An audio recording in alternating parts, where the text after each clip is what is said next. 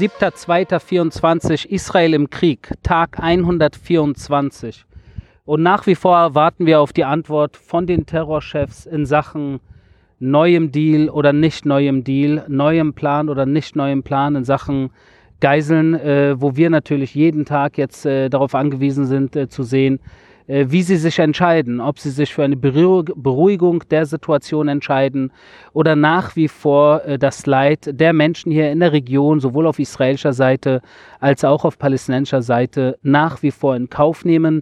Irgendwann fragt man sich natürlich auch, wie lange aus ihrer Sicht kann das so weitergehen?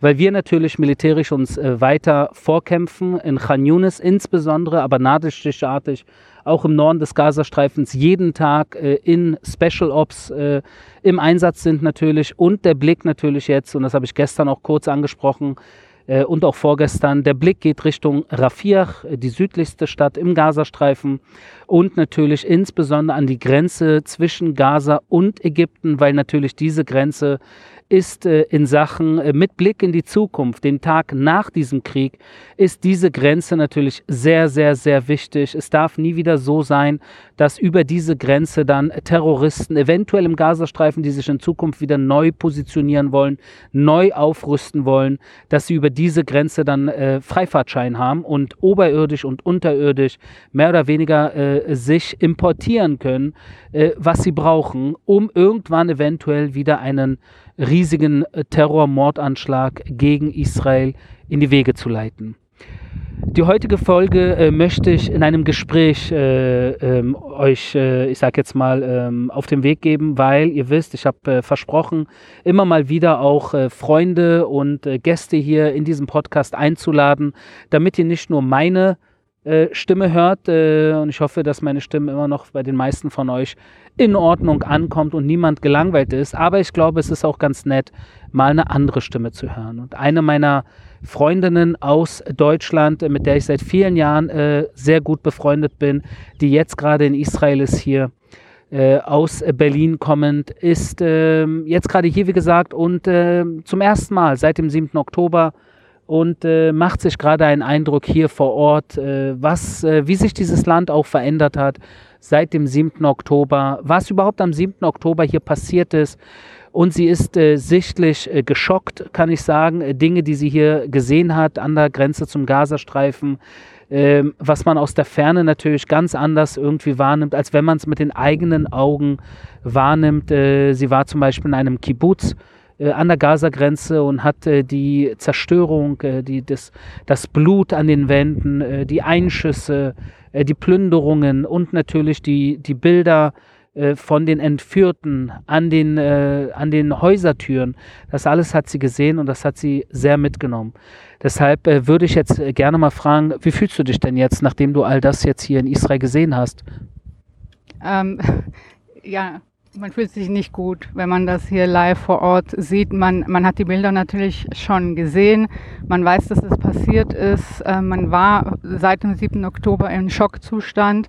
Aber wenn man das dann vor Ort sieht, ähm, und natürlich auch ähm, die ganzen äh, Häuser den Entführten zuordnen kann, von denen man die Bilder gesehen hat, die Geschichten gelesen hat, ähm, bringt das das alles noch ein bisschen in die, in, soll ich sagen, in die Realität. Und es ist schon sehr... Also das nimmt einem schon sehr, sehr mit.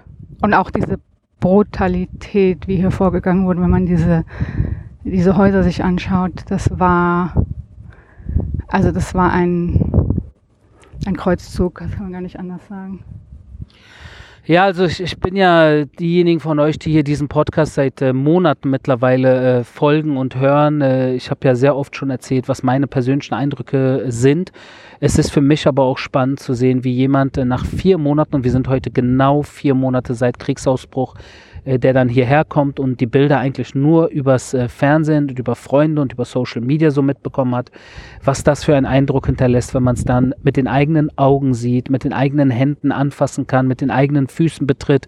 Das ist nochmal eine ganz andere Dimension. Deshalb ist es auch sehr wichtig für mich persönlich, dass so viele wie möglich Menschen auch Israel besuchen kommen und sich den Schauplatz der Massaker, des Mordes, des Überfalls auch äh, selbst angucken. und nicht nur erzählen lassen. Es ist eine ganz andere Realität. Und ich habe dich auch äh, gefragt, äh, was so dein Eindruck ist, ob das so ein bisschen, ob wir irgendwo Zeitzeugen sind von einer neuen, von einem Massaker. Kann man das irgendwie vergleichen mit Zeitzeugen damals, die die Shoah erlebt haben? Ja, absolut. Und deshalb bin ich hier. Ähm, das ist absolut. Wir sind Zeitzeugen. Wir sind, wenn man bis vor kurzem, bis vor vier Monaten von Überlebenden gesprochen hat, dann wusste man, musste man nicht sagen Holocaust-Überlebende. Wir wussten, von wem wir reden. Heute muss man das definieren. Äh, Holocaust-Überlebende oder Überlebende vom siebten Oktober. Und wir sind äh, die Zeitzeugen. Und genau wie wir damals oder wie unsere Vorfahren damals Zeitzeugen sein mussten, weil auch sehr schnell geleugnet wurde, ist es hier schon wieder der Fall, obwohl noch viel extremer dokumentiert wird, ähm, aufgrund des technologischen Fortschrittes, äh, wird auch jetzt schon wieder geleugnet und wir sind absolut Zeitzeugen und jeder, der im Land ist, sollte sich das auch ansehen, um selber Zeitzeuge zu werden und zu dokumentieren. Naja, du sagst technologischer Fortschritt, weißt du, aber im Endeffekt hat die Hamas, die Terrorbande, hat ja selbst die Dinge aufgenommen, ja, und obwohl sie die Dinge aufgenommen hat, ja, und, und live auf äh, Telegram und auf Facebook und, und das alles und damit geprahlt hat, gibt es immer noch Leute, die so tun, als wenn man äh, nicht weiß, wo es dieses Videomaterial gibt und ob das überhaupt stimmen würde und das ist ja alles irgendwo wieder Verschwörung und die... Und dass es fake sei, ne? Also es ist absolut nicht fake. Kann ich jetzt persönlich, ich wusste es schon und kann persönlich bestätigen. Das ist hier alles so geschehen und es ist noch schlimmer, als man es sich in seinen schlimmsten Albträumen vorstellt. Also es ist wirklich so, dass äh, auch die Bilder jetzt vier Monate nach Kriegsausbruch, äh, die im israelischen Fernsehen natürlich jeden Tag äh, über die äh, Leinwand halt, äh, jeden Tag äh, auf dem Bildschirm gezeigt werden. Äh, man ist immer noch in diesem Modus hier. Nichts hat sich äh, geändert in den letzten vier Monaten. Man redet absolut nur über den siebten Oktober und äh, den Aftershock natürlich, in dem wir uns jetzt hier befinden. Und die Frage ist natürlich auch, weil du wohnst im Endeffekt in Deutschland, du wohnst nicht in Israel. Was ist denn dein Gefühl als Jüdin, die in Deutschland lebt, in diesen Tagen? Was hat sich dort verändert? Es ist kein gutes Gefühl, als Jüdin in Deutschland zu leben und das ähm, nicht nur, das sehe nicht nur ich so, man redet ja, man tauscht sich aus mit anderen Jüdinnen und Juden. Und ähm, es fühlt sich keiner mehr wohl, die Mezuzot äh, an den Türen werden reingenommen, ähm, den Davidstern trägt man nicht mehr, man hat Angst, in die Synagoge zu gehen, man fühlt sich unwohl, in gewisse, an gewisse Orte zu gehen, beziehungsweise wenn Demonstrationen stattfinden, hält man sich also fern. Und, also es ist nicht mehr ein, ein, ein, freies, äh, ein freies, sicheres Leben in Deutschland als, als Jude heute, muss ich sagen. Und das ist heftig, weil wir befinden uns jetzt äh, ja, achtzig Jahre ungefähr nach äh, Ende des Holocausts und äh, es ist vielleicht das erste Mal, dass sehr viele Juden in Deutschland sich wirklich bedroht fühlen. Ich persönlich äh, habe in den neunziger Jahren äh, natürlich mich schon sehr bedroht gefühlt, als jemand, der in Berlin Wedding aufgewachsen ist. Diejenigen von euch, die mich natürlich persönlich kennen oder mich gegoogelt haben oder meine Autobiografie kennen oder, oder, oder, oder. Ihr wisst, äh, wovon ich rede und ich rede hier über die neunziger, das ist fünfundzwanzig Jahre her, dreißig Jahre her. Aber viele der Juden und Jüdinnen in Deutschland hatten natürlich diese Erfahrung nicht wie ich, weil sie in anderen Bezirken, anderen Gegenden, anderen Umfeld, äh, teilweise auch mit jüdischen Freunden aufgewachsen sind und, und jetzt plötzlich hat sich was geändert seit dem siebten Oktober. Wie macht sich das denn bemerkbar, sagen wir mal jetzt auf der Straße oder an der Uni oder gibt es da irgendwelche äh, Beispiele, die, von denen du in letzter Zeit gehört hast? Ja, also ich bin schon lange nicht mehr an der Uni, deshalb für mich sehr schwierig, das zu beurteilen, aber man hört natürlich, es wurde ein jüdischer Student zusammengeschlagen und auch die Reaktion der Uni ist natürlich absolut unzureichend und ähm, dann wird auch diskutiert, ob er es verdient hat, weil er Zionist oder Israeli ist oder weil er sich politisch engagiert hatte. Ähm, alleine schon diese Diskussion, ob er das jetzt verdient hat oder nicht oder ob das jetzt nur ein Antisemit oder ob das ein antisemitischer Anschlag war ähm, äh, oder eine Attacke war, das ist ähm, also das ist doch nicht das zu fassen eigentlich, dass das überhaupt äh, diskutiert werden muss. Und ähm, man hört auch von den Studenten, dass sie sich äh, unsicher fühlen, unwohl fühlen, ähm, bedrängt fühlen. Und das, äh, das ist Realität und das ist eigentlich ist nicht zu akzeptieren. nicht zu akzeptieren. Das sagen wir beide, die wir hier sitzen, jetzt gerade in Israel. Und die Frage ist, wohin geht die Reise in Deutschland? Was ist dein Eindruck? Wenn du nach Deutschland guckst, jetzt hier aus Israel gerade, und du wirst ja irgendwann in den nächsten Tagen wieder zurückfliegen nach Deutschland, wohin geht's in Sachen Deutschland? Sagen wir mal mit Blick in die nächsten zehn, zwanzig, dreißig Jahre. Das ist sehr, sehr schwierig zu beantworten. Ich finde, dass die Regierung, die Politik das alles richtig macht, nicht nur das Richtige sagt, sondern auch das Richtige tut. Aber es kommt auf der Straße nicht an und das ist ja das, was am Ende zählt, wie man sich in der Bevölkerung fühlt. Ähm, und die Mehrheit, die nicht antisemitische Mehrheit, sich noch viel zu ruhig verhält, ähm, sich nicht ähm, dagegen ähm, aufbegehrt, was da passiert, einfach ähm, ja, viel zu ruhig ist, viel zu still ist. Äh, und wenn das halt so weitergeht, dann, dann glaube ich, dass sehr, sehr viele äh, Jüdinnen und Juden in Deutschland sich langfristig wahrscheinlich überlegen, ob das noch ein äh, sicheres Zuhause für sie ist. Da muss auf jeden Fall noch was passieren. Und was ist dein Eindruck zu deutsch-israelischen Beziehungen? Man sagt ja jetzt in den letzten Monaten, dass Deutschland einer der engsten Verbündeten und Freunde im Endeffekt äh, Israels ist, in der jetzigen Situation, die gerade jetzt hier seit dem siebten Oktober äh, begonnen hat. Eine, eine Art neue Zeitrechnung fast schon.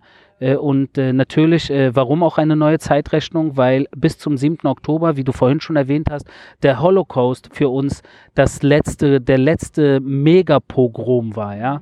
Und, und dieser, der Holocaust wurde am siebten Oktober abgelöst, kann man sagen, mit einem kleineren Pogrom, der aber auch äh, systematisch irgendwo stattgefunden hat, äh, wo man auch am liebsten, wenn sie hätten äh, gekonnt, hätten sie hier alle Juden, die sie in die Finger bekommen hätten, ermordet äh, und nicht nur an einem Tag oder zwei Tagen, sondern sie wären gerne das ganze Land, äh, hätten sie gerne überrollt mit ihren Pickup-Trucks und Motorrädern und zu Fuß, weil natürlich sie an From the River to the Sea glauben. Und jetzt die Frage, ob du im Gefühl hast, dass die deutsch-israelischen Beziehungen seit dem siebten Oktober sich verbessert haben, verschlechtert haben. Was ist so dein Blick als jemand, die auch zwischen den Welten irgendwo pendelt? Ja, also auf Regierungsebene, wie gesagt, ich finde, die, die deutsche, die Bundesregierung, die macht äh, schon das Richtige, sagt nicht nur das Richtige, tut auch das Richtige. Ähm, da finde ich schon, dass da eine sehr äh, starke Beziehung ist, eine standfeste Beziehung. Äh, da mache ich mir auch keine Sorgen. Genau. Und was ich auch noch dazu sagen wollte, ich habe letztens jemanden gehört, der gesagt hat, wir sind die erste Generation. Bis jetzt waren wir dritte Generation und jetzt hat, haben wir, sind wir wieder erste Generation. Jetzt sind wir wieder erste Generation, weil der Holocaust reiht sich jetzt ein in eine, in eine Zeitrechnung, genauso wie der siebte Oktober in eine Zeitrechnung, eine jüdische Zeitrechnung von äh, von einem äh, mehrere tausend Jahren, äh, ja, ich würde fast Leidensgeschichte nennen, wo es immer wieder zu derartigen Pogromen und äh, und äh, Massakern kam in der Geschichte des jüdischen Volkes. Ich denke, das muss ich niemandem hier groß beibringen. Äh, aber es ist wirklich bedauerlich, dass der siebte Oktober jetzt als neuester, aktuellster Pogrom sich jetzt einreiht in diese jüdische Zeitgeschichte. Und wir sind die erste Generation tatsächlich. Ich werde, und das habe ich hier auch schon mehrmals gesagt, ich werde meinen Kindern und meinen Enkelkindern, falls ich dann noch äh, auf dieser Welt äh, sein werde, werde ich äh, bis zu meinem letzten Tag wahrscheinlich äh, von diesem siebten Oktober und den Monaten nach dem siebten Oktober, wo ich natürlich auch bis heute im Einsatz bin, werde ich natürlich bis an meinen letzten Tag berichten. Ähm, und es wird mich nicht verlassen, so wie es wahrscheinlich viele von euch nicht verlassen wird. Ähm, also bevor ich noch kurz äh, ein kurzes Update zum Libanon gebe, danke fürs Gespräch. Wenn du noch etwas hast, was du meinen Zuhörern gerne auf dem Weg äh, mitteilen möchtest, dann wäre das jetzt der Zeitpunkt. Ähm, ja, hört euch Ari an, informiert euch, ähm, kommt her, schaut es euch an und ähm, sprecht darüber, ähm, klärt die Leute auf und ähm, steht uns zur Seite. Danke. Und wenn wir mit dem Blick nach Libanon gucken und überhaupt in die Region, passieren auch die ganze Zeit leider Dinge, die äh, leider auf, äh, ich würde sagen, dunkle Wolken hinweisen, weil die Hisbollah auch heute wieder, gestern auch, aber auch heute wieder den Beschuss äh, auf Israel fortgesetzt hat. Und ich denke, ich habe äh, mehrmals jetzt auch schon erwähnt, und ich sage das jetzt noch einmal, weil bestimmte Dinge muss man mehrmals sagen, damit es auch wirklich äh, verstanden wird. Wir haben äh, jetzt in den letzten Tagen äh, mehr Truppen Richtung Norden äh, positioniert. Äh, und das ist natürlich auch ein ganz klares Zeichen, äh, dass wir uns vorbereiten auf jegliche Entwicklung im Norden. Und wenn ich Norden sage, meine ich damit äh, natürlich allen voran den Libanon, äh, die Hisbollah im Libanon, aber auch den Libanon als Land, weil Hisbollah dort nicht irgendeine Fremdregierung ist oder Fremdorganisation ist, sondern die Hisbollah ist eine authentische libanesische Terrorarmee, die auch als Hisbollah im Endeffekt als Organisation ein politischer Spieler ist, im Parlament sitzt.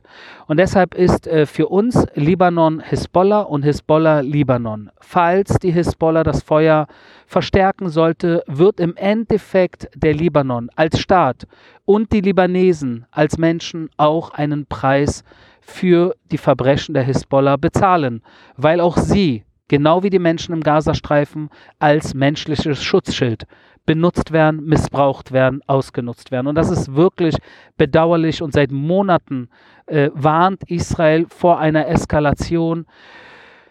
Doch leider äh, wirkt es so, als wenn westliche Staaten und auch äh, arabische äh, Staaten in der Region, die pragmatisch sind, es nicht schaffen, die Hisbollah bzw. ihre Hintermänner im Iran zu zügeln. Und wenn es nicht klappt, die Hisbollah und das Mullah-Regime und ihre Revolutionsgarden zu zügeln, dann könnte es tatsächlich irgendwann in den nächsten Tagen, Wochen, wenn es sich hier nicht beruhigt, könnte es eventuell in eine negative Richtung, in eine noch negativere Richtung sich entwickeln, wo eventuell auch der Beschuss nicht nur aus dem Libanon, sondern auch aus Syrien und dem Irak und dem Jemen verstärkt wird. Und das natürlich alles äh, durch die Einleitung der Mullahs, durch den Mullah, durch den Ayatollah Ali Khamenei, der in Teheran sitzt. Das war mein täglicher Kriegsbericht aus Israel. Wir hören uns morgen.